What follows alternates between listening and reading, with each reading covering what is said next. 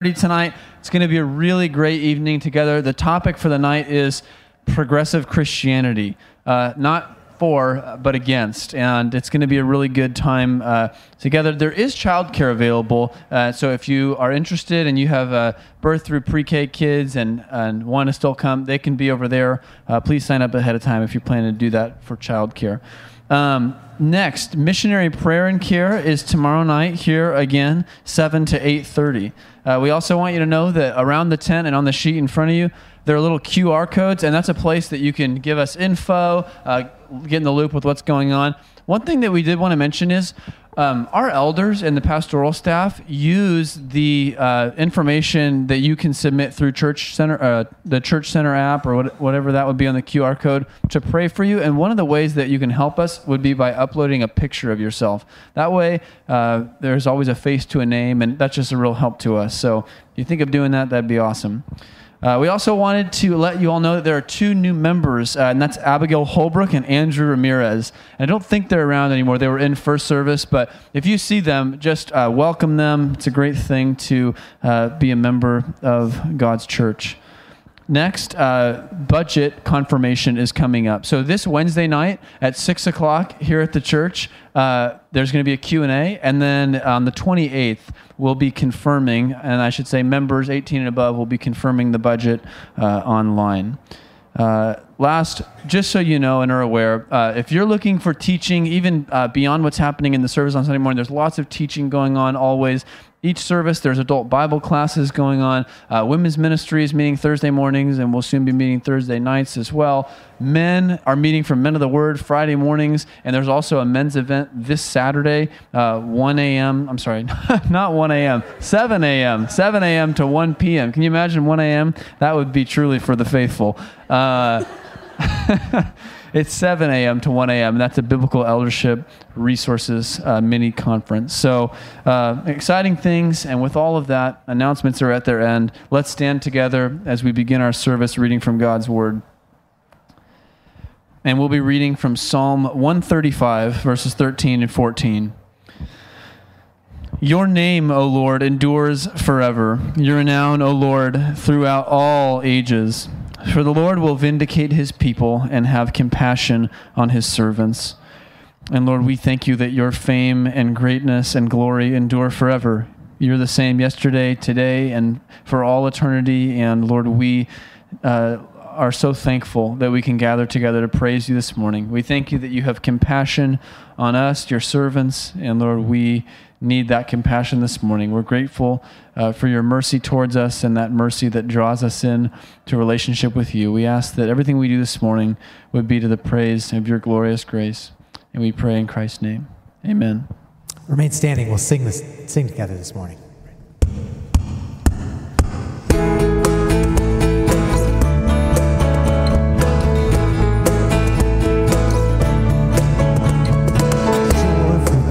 Does heaven ring? The righteous ones will worship me. No sadness, fear, or suffering, but joyful cries to the King of Kings. We sacrifice the not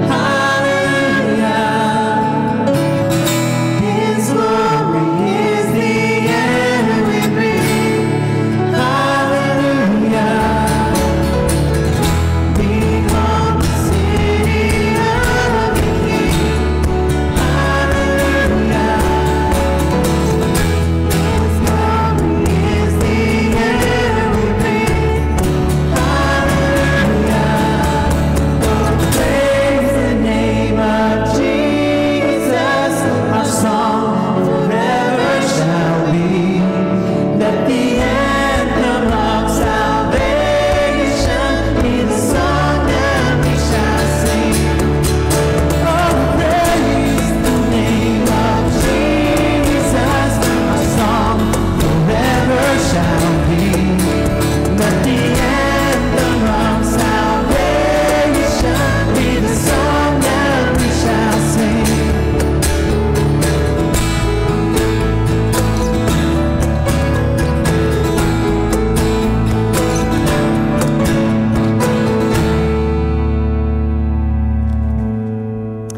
Like to introduce you guys to a new song uh, based off Psalm 150 this morning.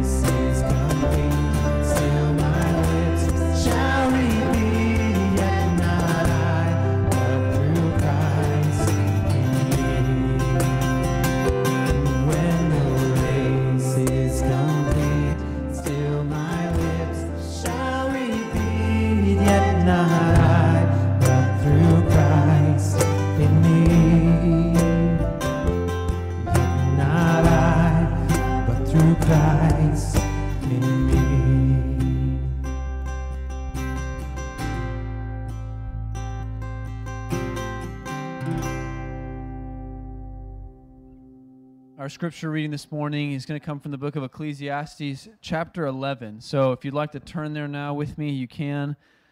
Ecclesiastes, chapter 11, and I'll be reading verses 7 through 10. And we'll remain standing together out of honor for God and His word.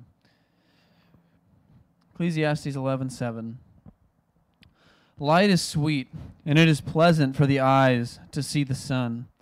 So if a person lives many years, let him rejoice in them all. But let him remember that the days of darkness will be many. All that comes is vanity. Rejoice, O young man, in your youth, and let your heart cheer you in the days of your youth. Walk in the ways of your heart and the sight of your eyes. But know that for all these things God will bring you into judgment. Remove vexation from your heart, and put away pain from your body, for youth and the dawn of life are vanity. You may be seated. And in just a moment, we'll pray together. But before doing so, just want to mention that the missionary that we'll be praying for today is Brittany Livesey. And many of you know Brittany. She actually serves locally and is a, a member of Grace Church. She serves uh, with the El Medina community with families uh, over there, just a stone's throw away. And um, it's been uh, a blessing to even, I, I've had the privilege of serving over there with her, and Brittany's just amazing. So, with Brittany, unlike a lot of our missionaries, because she's local, uh, you actually could like meet her if you don't know her. So if you've never met Brittany, uh, she would be a great person to connect with and meet. Um, what uh, what God has on her heart for El Medina is just it's just an encouraging thing to be around. So we'll pray for her uh, together this morning. Let's let's pray now. Lord, we come to you now just desiring to give you praise. Um, Lord, even in the songs that we were just singing, we we're reminded that all of creation is is crying out your praise. It's all proclaiming that you're glorious. The uh, mountains and the sea and the sky and trees and all of your creation, it's all a testimony to your greatness. And so, Lord, we want to join that chorus this morning and just say, You and you alone are worthy of all of our praise. Lord, we thank you for revealing yourself in your word to be. Uh, a God who's holy and just and merciful and patient and kind and good. Lord, there's no other God like you. And all of the all of the false gods that mankind has created, they totally pale compared to you. And Lord, we are in need this morning of you opening our eyes to see you more clearly. We want to give you more praise. We want to more rightly know you so that we'd be even more floored and amazed by who you are. So, Lord, we, we humbly ask that you would help us to see you more clearly this morning so that we be able to praise you with greater joy and love. And Lord, we also recognize, just thinking about who you are, that we fall so far short of your glory. Lord, even this week, we have in so many ways rebelled against you, and we need your mercy now. Lord, we, some of us are feeling totally burdened by our sin and can barely even lift our eyes to heaven. Others of us, maybe we're harboring sin or we're uh, holding on to bitterness or envy or pride or jealousy. Lord, whatever our, our state this morning, we know that we need new mercy. And we thank you so much that in Christ there's new mercy for us every day. We come together to the foot of the cross again now, and we just say that all of our hope for forgiveness, for relationship with you, for life, it rests on Jesus Christ. There is no other one, there is no other way to you.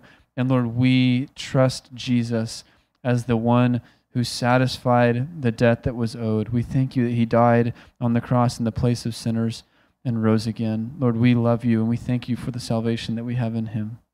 And Lord, we thank you for Brittany and we thank you so much for her ministry in El Medina. We thank you that she is bringing the gospel of that good news to people who desperately need it. And we just pray that you would cause what she's doing to bear eternal fruit. Lord, would the interaction with the families and the ministry at the park to younger kids and everything that's going on there, would it all be uh, useful in your hands, Lord, to be bringing people from death to life, bringing them to Jesus?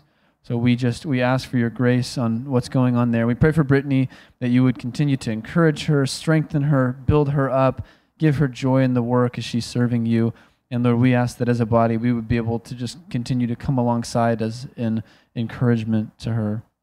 Lord, we thank you for this morning together, and we pray more than anything else that you would turn our eyes to Jesus today. There is no one more beautiful, more worthy, uh, more desirable, more awesome and great in all of creation than him.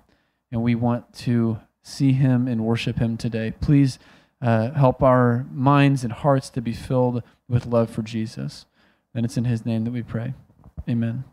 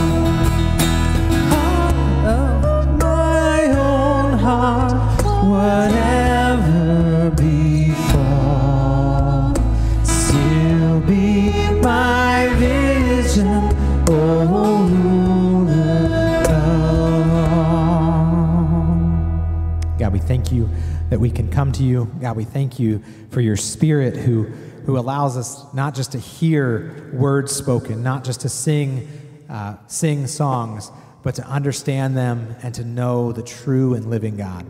Open our eyes this morning, Lord, that we can see truths in your word. God, change us and transform us. We thank you and we depend on you this morning. We pray these things in Jesus' name. Amen.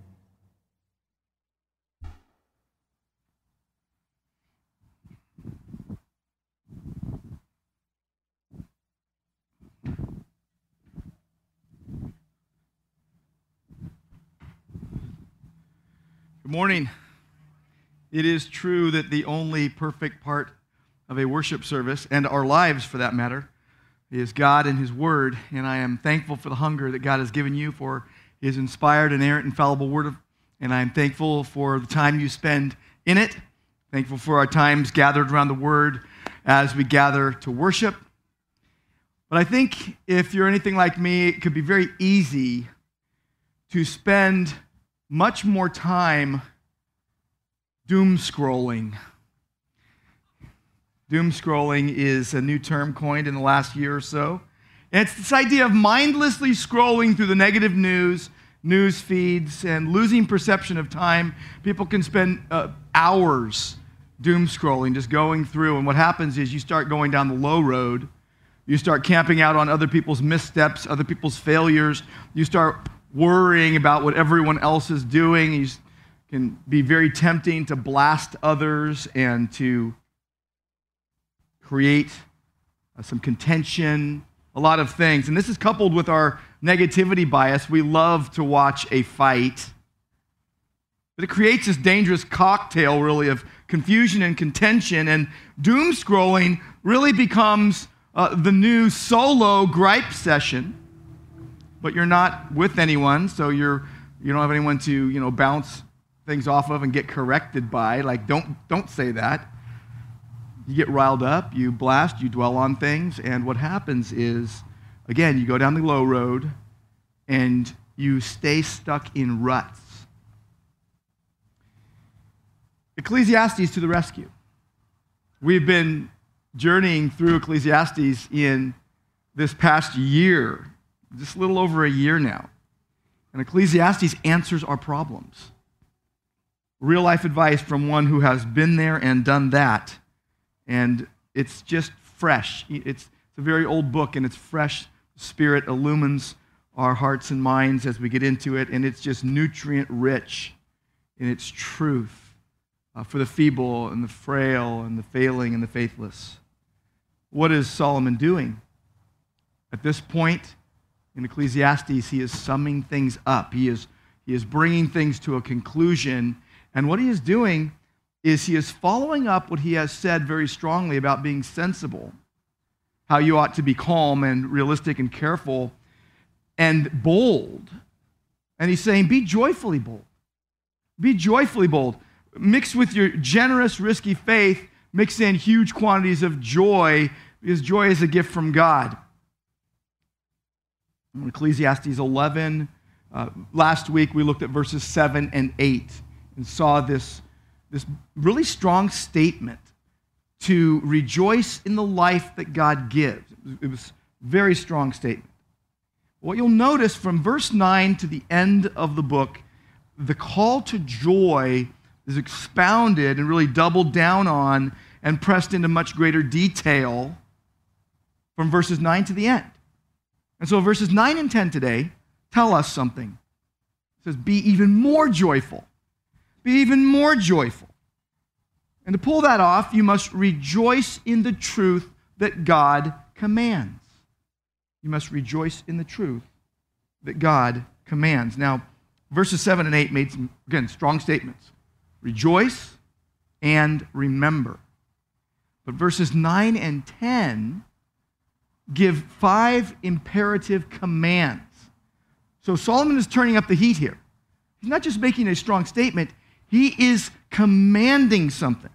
And the five imperative commands are these rejoice, it's a command to rejoice, walk, know, remove, and put away. Those five imperative commands packed into two verses rejoice, walk, know, remove, and put away. And it calls for our obedience, the conscience binding word of God. The idea is that if you want to rejoice rightly, you must obey these commands. So we're going to walk through these five commands today, these imperatives. Let's look at verse 9. Verse 9, the first imperative command, no surprise, is rejoice. Rejoice. So again, Solomon says, rejoice, but now it's a command. Rejoice, he says, O young man, in your youth. He is speaking as an aged man to younger folks and saying, Let your heart cheer you in the days of your youth. Basically, don't waste your time. Now, he writing at that moment to someone younger. This is now given to all of us, and we're all basically getting the same command to rejoice. To rejoice in your life that God gives you. Don't waste your time. Now, we rejoice in all sorts of things. The Bible makes it really clear we are to rejoice in God's commands. Now, the psalmist in Psalm 119, if you're following our daily devotional that we've been putting up ever since COVID started, really, God's Truth for Trying Times, you'll notice that we are going through Psalm 119 right now. We've been going through the Psalms, and we're going like day by day through each paragraph in Psalm 119. Psalm 119, if you turn there, you look at verse 14, the psalmist says, In the way of your testimonies I delight as much as in all riches. If you flip over to verse 111, it says, Your testimonies are my heritage forever, for they are the joy of my heart. And then if you go over to verse 162, he says, I rejoice at your word like one who finds great spoil. Like if you find a $20 bill in your pocket, you know, you're like, yes. We're rejoicing over the word of God as one who finds some great riches. And then you've got to go to Philippians 4 because Philippians 4 speaks of rejoicing. Verses 4 to 8. Paul says very clearly, and it's a command. This is an imperative command, just like it is in Ecclesiastes. Rejoice. It's an imperative that calls for a continual habit of your life. Look at Philippians 4, beginning at verse 4 Rejoice in the Lord always. Again, I will say, rejoice. This is like Solomon. Rejoice, rejoice. Let your reasonableness be known to everyone. The Lord is at hand. Do not be anxious about anything, but in everything by prayer and supplication with thanksgiving, let your requests be made known to God. And the peace of God, which surpasses all understanding, will guard your hearts and your minds in Christ Jesus.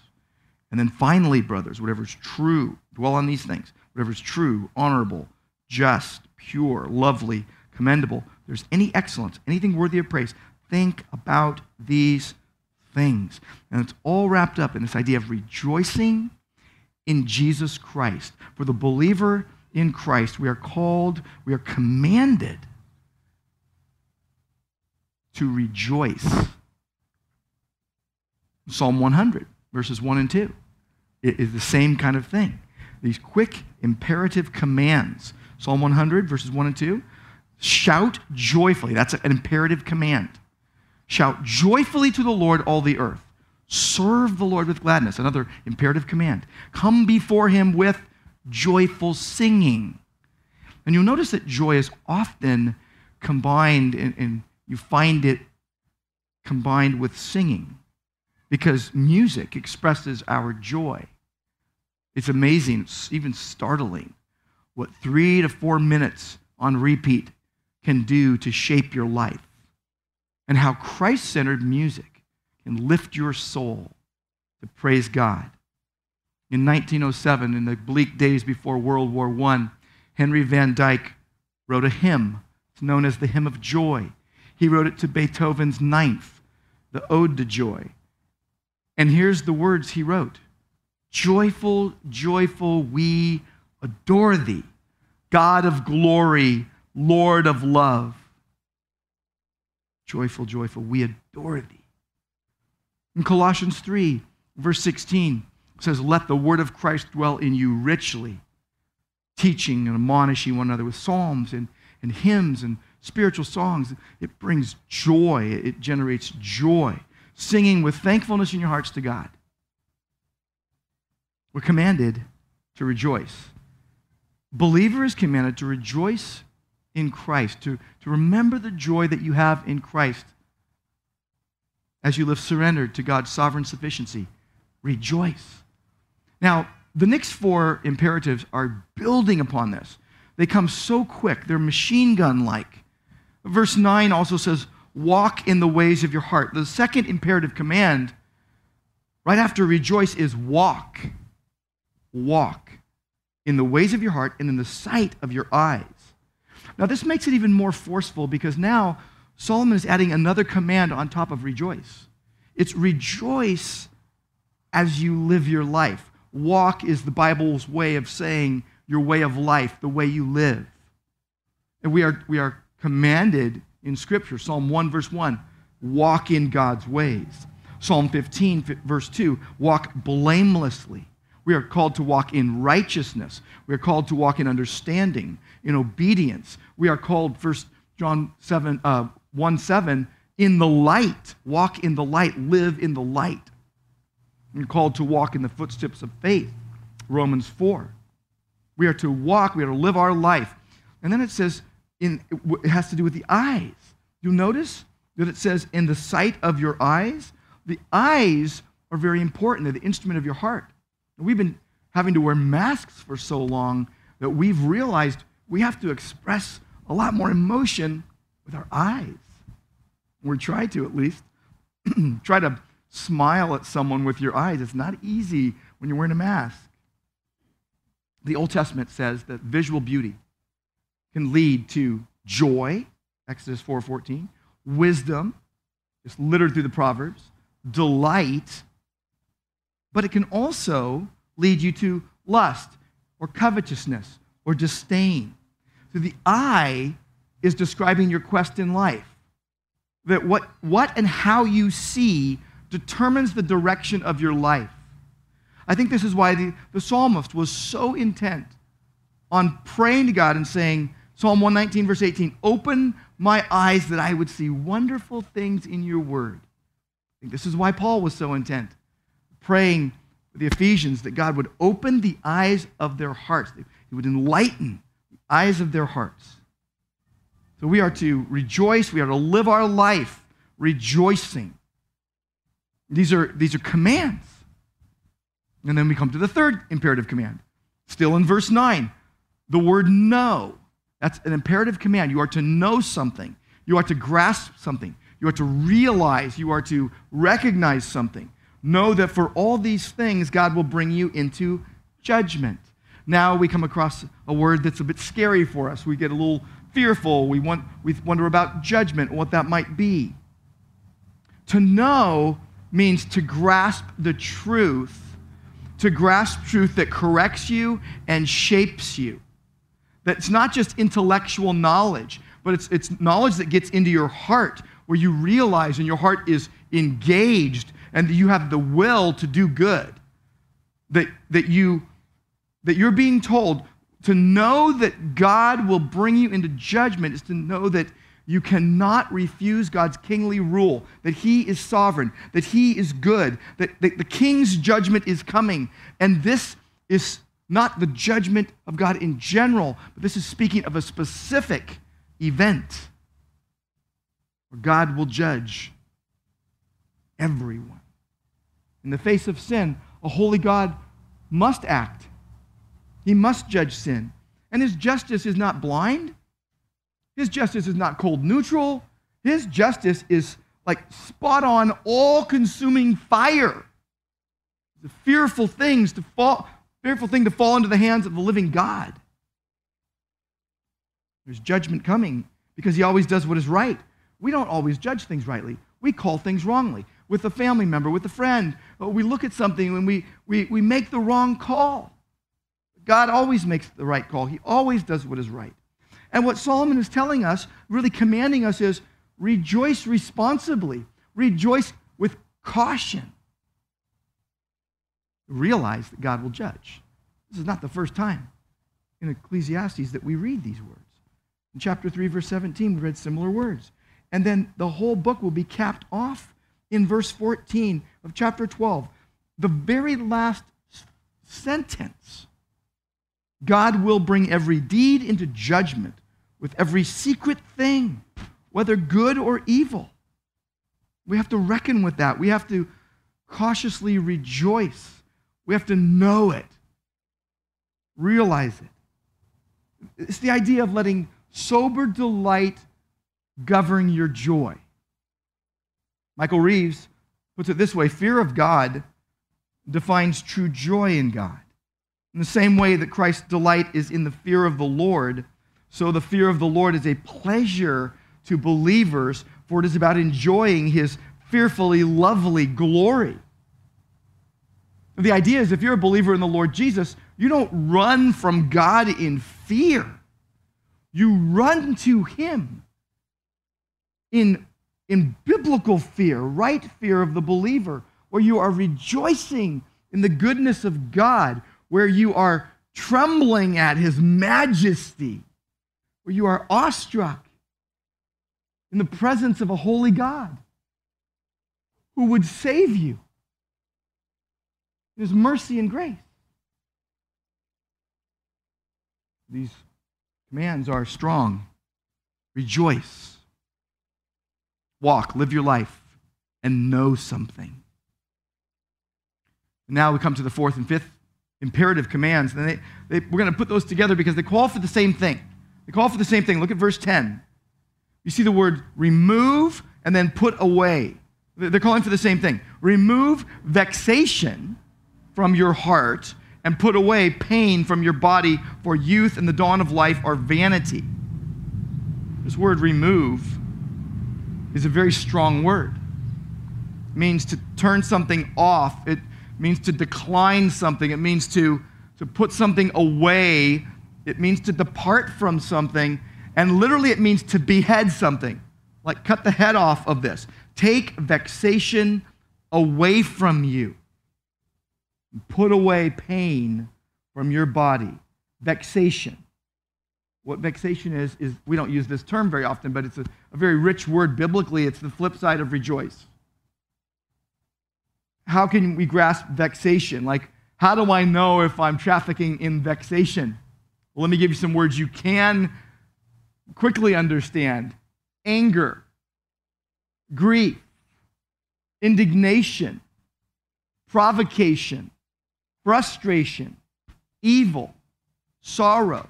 So, vexation encompasses all those words, all those things. It's an amalgamation, a, it's a meatloaf of misery, really. If you think about it, it's literally just all put together in vexation. So, if you just, you could just use vexation this, you say, I'm vexed right now. And your whole family will know, you know, I'm angry, I, am grieving, I'm in, indignant, I'm provoked, I'm frustrated, I'm sorrowing, and oh, and there's a bit of wrath thrown in for the good measure. Now, this is not escapism. This is not, oh, you know what? Uh, escape all the pain. I mean, every one of us, the, the older we get, the more pain we, we are enduring. This is not escapism. This is an e invite to rejoice responsibly. This is Ecclesiastes inviting you to rejoice, but do it knowing that God will bring judgment. And now let's look at the flip side of joy vexation and pain. Remove it, behead it, put it away. You see, biblical faith doesn't choke your freedom, it points you in the right direction. The awareness of God's judgment helps you fear doing evil and do good by faith. Want to do good. Think about all of life springs from your heart. This is speaking of the heart and the eyes, and, all of life springs from your heart. The heart is the seat of joy and sorrow. You remove or put away things that produce evil and sorrow in your life. Uh, over and over again, the Bible warns against sin. What Ecclesiastes is doing right here is exhorting to a life of loving God who gives you joy. This is like Ephesians 4, which says, Let all anger and wrath and malice and slander be, be put away from you. This is, this is like Colossians 3, the putting off the old self and putting on the new clothes of a Christian. And you're to, to remove these things before they settle down into your heart. We've already seen this in Ecclesiastes. The fool lets it stay and simmer. But to be joyful, you've got to uproot sin in your life. You've got to pull it out by the roots. You got to eliminate joy barriers. You got to eradicate hindrances to joy. You've got to exterminate joy killers. Your joy is stolen when sin is tolerated or celebrated or condoned in your life, when scripture is twisted. You know, we don't want to be on a mission to point out everyone else's flaws. We want to, we want to repent of our own sins. But God makes it really clear that we are to hold to the faith and to teach the faith clearly and then to refute those who contradict the faith. This is why we are intent on refuting false teaching on what is even called quote unquote progressive Christianity that was really regressive and oppressive because it mixes truth in with lies and is deceptive. It rejects God's sovereignty. It refuses Scripture's authority. It reduces Christ's lordship. It questions God. It's missing love as a result. 1 Peter 3:11 tells us just turn away from evil and do good. 2 Peter 3:11 says, what, what sort of people ought you to be? Knowing that God's judgment is coming. What, what sort of people ought you to be? In living lives of holiness and godliness? Where you turn from trouble? You deport joy diminishers? You're like Joseph fleeing from Potiphar's wife? Because you know right and wrong. And, and you want a tender conscience. So you trust Christ. You, actively follow him in obedient faith. You don't live for yourself. You say, I, I want, I want to, to be joyful. And, and we know joy is a fruit of the Spirit. Joy is a, is a proof of the Spirit of God working in the life of a believer. We're called not to quench the Spirit. We are told very strongly, do not quench the Spirit. We're told very strongly, do not grieve the Spirit. We are called to repent. We are called to take responsibility for our lives and, and realize we are in need of forgiveness. We are in misery often because of our sin. You are in misery often because of your sin. And, and when you realize that you're poor in spirit, those moments are wonderful. They're sweet because you realize I'm bankrupt apart from Christ. Apart from Jesus, I can do nothing. I believe John 15, 5, where Jesus said that. Apart from me, you can do nothing. I know that Jesus is the answer. And so you want to acknowledge God's holiness in the midst of the misery and grief that the awareness of your sin brings, because here's what God does God grants joy to sinners who turn from their sins in obedience and faith. I love the Heidelberg Confession, and I love question one. Your own, what's your only comfort in life and death?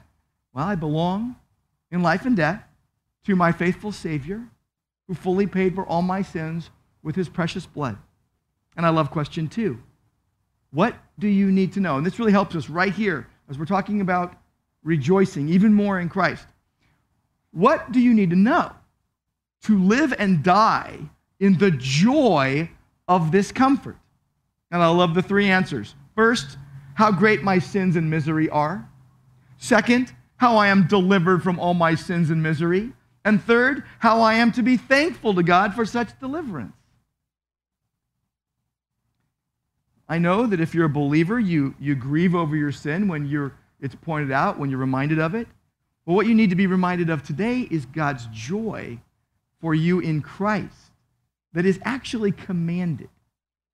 That you rejoice as you live your life, knowing judgment is coming, and you remove vexation, you remove and you put away pain that, that sin brings. You, you, you remove sin from your life, and, and that's not easy, but you, by the Spirit of God, a believer can say no to sin and yes to Christ.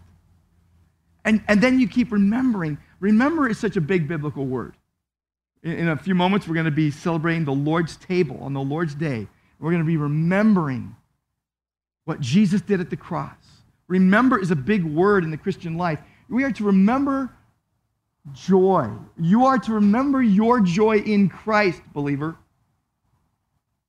It's ballast for your sinking soul. In those moments when your soul seems to be sinking, is where God sweetly provides for those he has called into fellowship with himself.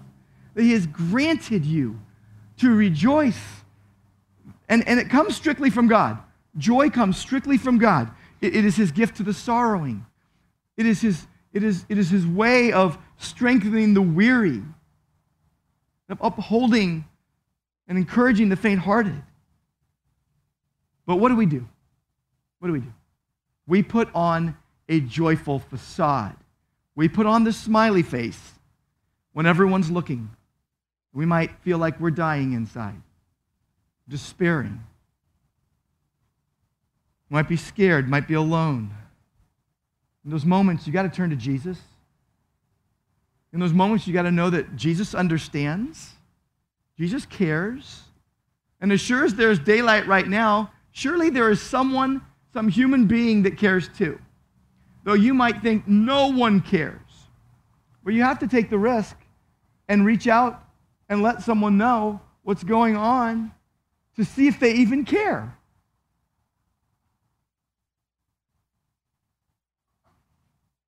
What do we do with these five imperative commands? Rejoice, walk, know, remove, put away. What we do is we rejoice in the truth that God commands. We rejoice in these commands. We, we say, I, I want to do this. I, I want to choose joy. I want to run from ruinous things. I, I, I know judgment's coming, but I know joy is a gift from God. I'm going to enjoy life to the full. I'm going to enjoy my life. I resolve to enjoy my life. And by the way, we always think of judgment as well, God's going to judge all the things I did wrong, all the sins I committed. That's true, actually. You're thinking rightly there. Do you know that God is going to judge whether you enjoyed Him enough? You should be enjoying God and your life as much as you can because this verse tells me that God is going to call you to account, call me to account for failure to enjoy. Rejoice is a command. God is going to judge whether you enjoyed his gifts enough. If that's not an open invitation to enjoy life, I don't know what is. We, we have so many reasons to rejoice. I mean, rejoice in the truth that God commands. Resolve to rejoice. Everything you need is in Christ. We have so many reasons to rejoice. On your, on your sermon notes there, I, I gave you 20. I made up 20. I'm not going to go all over them. You can read them. But there's like multitudes of reasons to rejoice from God's inspired, inerrant, infallible word. Multitudes of reasons.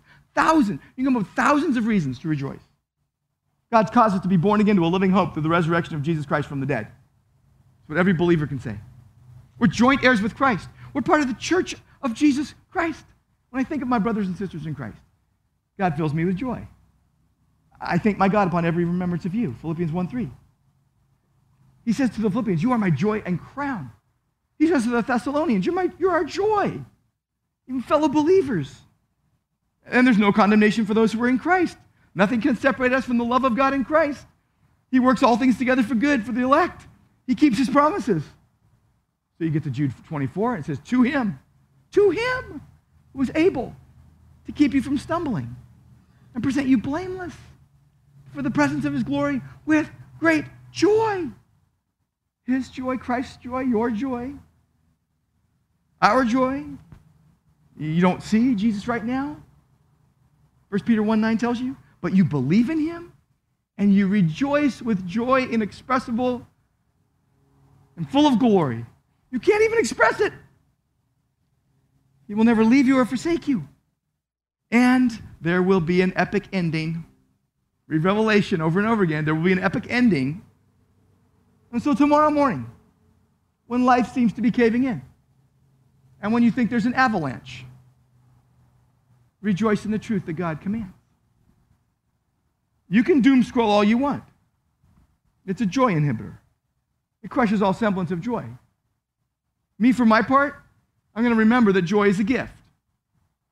And God supplies and sustains joy in your life as a believer, if you're a believer. He Creates and commands it. He creates joy and commands joy. Our God is awesome. He endows you with joy and then he wants you to employ it. Think of the fruit of the Spirit. Those nine fruit of the Spirit love, joy, peace, patience, and so forth. That's an amalgamation, that's, a, that's an aggregate of, of many things the Spirit of God does in the life of a believer. But you are to enjoy those things as a gift from the Spirit of God and employ those things as you serve God. Because every one of even the nine fruit of the Spirit are not only given to each believer, they are commanded to each believer to, to be that way, to love one another, to be patient with one another, to be at peace with one another. Go through all nine, and you'll notice. Joy is God's counterintuitive gift to counteract the misery of depravity that runs counterfeit to God's glory. Joy tells the world Christ is victorious. Christ is victor. Joy shouts to the world the greatness of God. Like 1 Chronicles 29 11, yours, O Lord, is the greatness, the power, the glory, the victory, the majesty. Yours is the kingdom, O Lord. You are exalted as head above all. He's transcendent. God is transcendent, unapproachable, unseen. But he is also immanent. He's present in all creation, distinct from creation. He is omnipresent. There is nowhere that God is not. Sovereign everywhere simultaneously. But joy reminds the church of the goodness of God in his nearness to believers, in his immanence, his closeness to his people in Christ, so that Paul would say, under the Spirit's inspiration, Christ in you, the hope of glory. Christ lives in me. In his presence, there is fullness of joy, right hand, pleasures forever. That Jesus would say that your, my joy would be in you and your joy would be made full. That he would say, No one will steal your joy. So that means that if you're a believer, you're not suffering alone. Jesus is with you, and he's empowering you to live for his glory. Joy isn't life without problems, it's life lived in the presence of God. I love what Stephen Charnock said. What we see in Christ is so beautiful, it can make the sad sing for joy and the dead spring to life. I like what Scottish preacher Robert Murray M'Cheyne said For every look at yourself, take 10 looks at Christ. For every look at yourself, take 10 looks at Christ. He said, He is altogether lovely. Let your soul be filled with a heart ravishing sense of the sweetness and excellency of Christ and all that is in him. Do not run from him in fear. Feast on his delightful presence. And you will find that you can be even more joyful and that you can rejoice in the truth that God commands. And Lord God, we praise you. Lord, we ask that our vaporous life would, would be a very joyful sacrifice to you, our very worthy King. We have everything we need in you, Lord Jesus. And our desire is that one day we would hear, Well done, good and faithful servant. Enter into the joy of your master, in whose name we pray. Amen.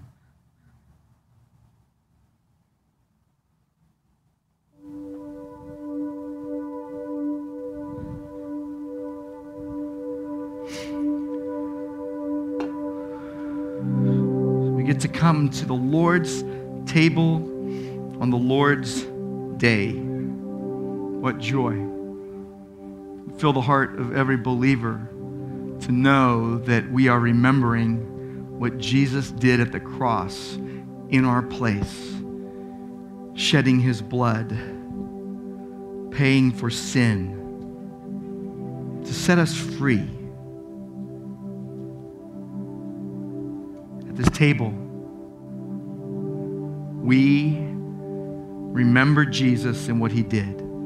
That is something to rejoice in. Psalm 130, verse 3 says, If you, Lord, kept a record of sins, who could stand? Who could even stand? We could not stand. We stand only but for the grace of God, the mercy of God in Christ.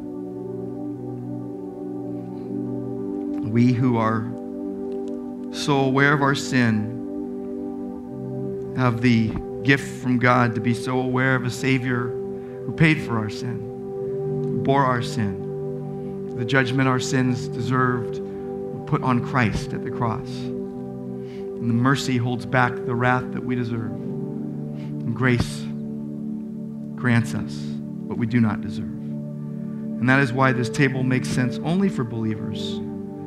It is for all who believe in the Lord Jesus Christ, crucified, buried, risen, reigning, and returning.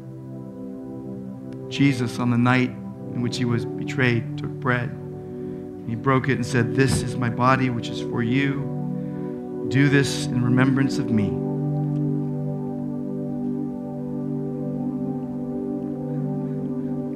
The full payment was made for sin that mercy could be extended to sinners. And that even if our hearts condemn us, as 1 John tells us, God is greater than our hearts and knows all things. That in Christ, every believer was known before the foundation of the world, chosen, called by the gospel, regenerated, forgiven, beloved. And so we come to this table knowing that our sin hinders joy, but Jesus generates joy in the hearts of his followers. He said, This cup is the new covenant in my blood. Do this as often as you drink it in remembrance of me. Lord, we praise you. We thank you that Christ, our Passover lamb, was sacrificed. And we are aware of our sin and its effects. But we know that in Christ we are free from its power and penalty. We praise you, Lord, for your goodness to us, your presence with us, even for this table to remember you by. We praise you, Lord Jesus. We proclaim your death until you come again.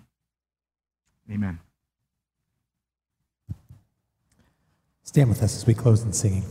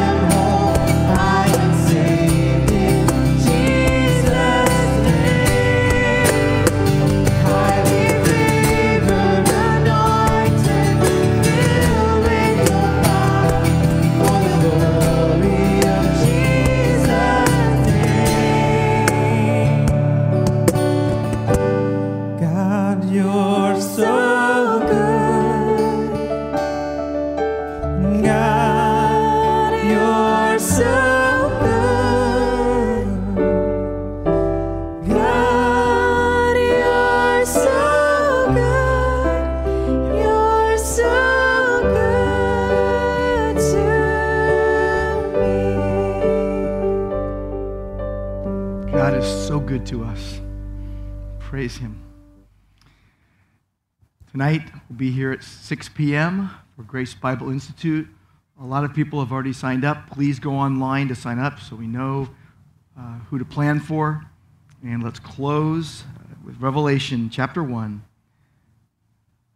part of this epic ending that's coming, verses 5 through 7. To him who loves us and has freed us from our sins by his blood and made us a kingdom, priests to his God and Father. To him be glory and dominion forever and ever. Amen.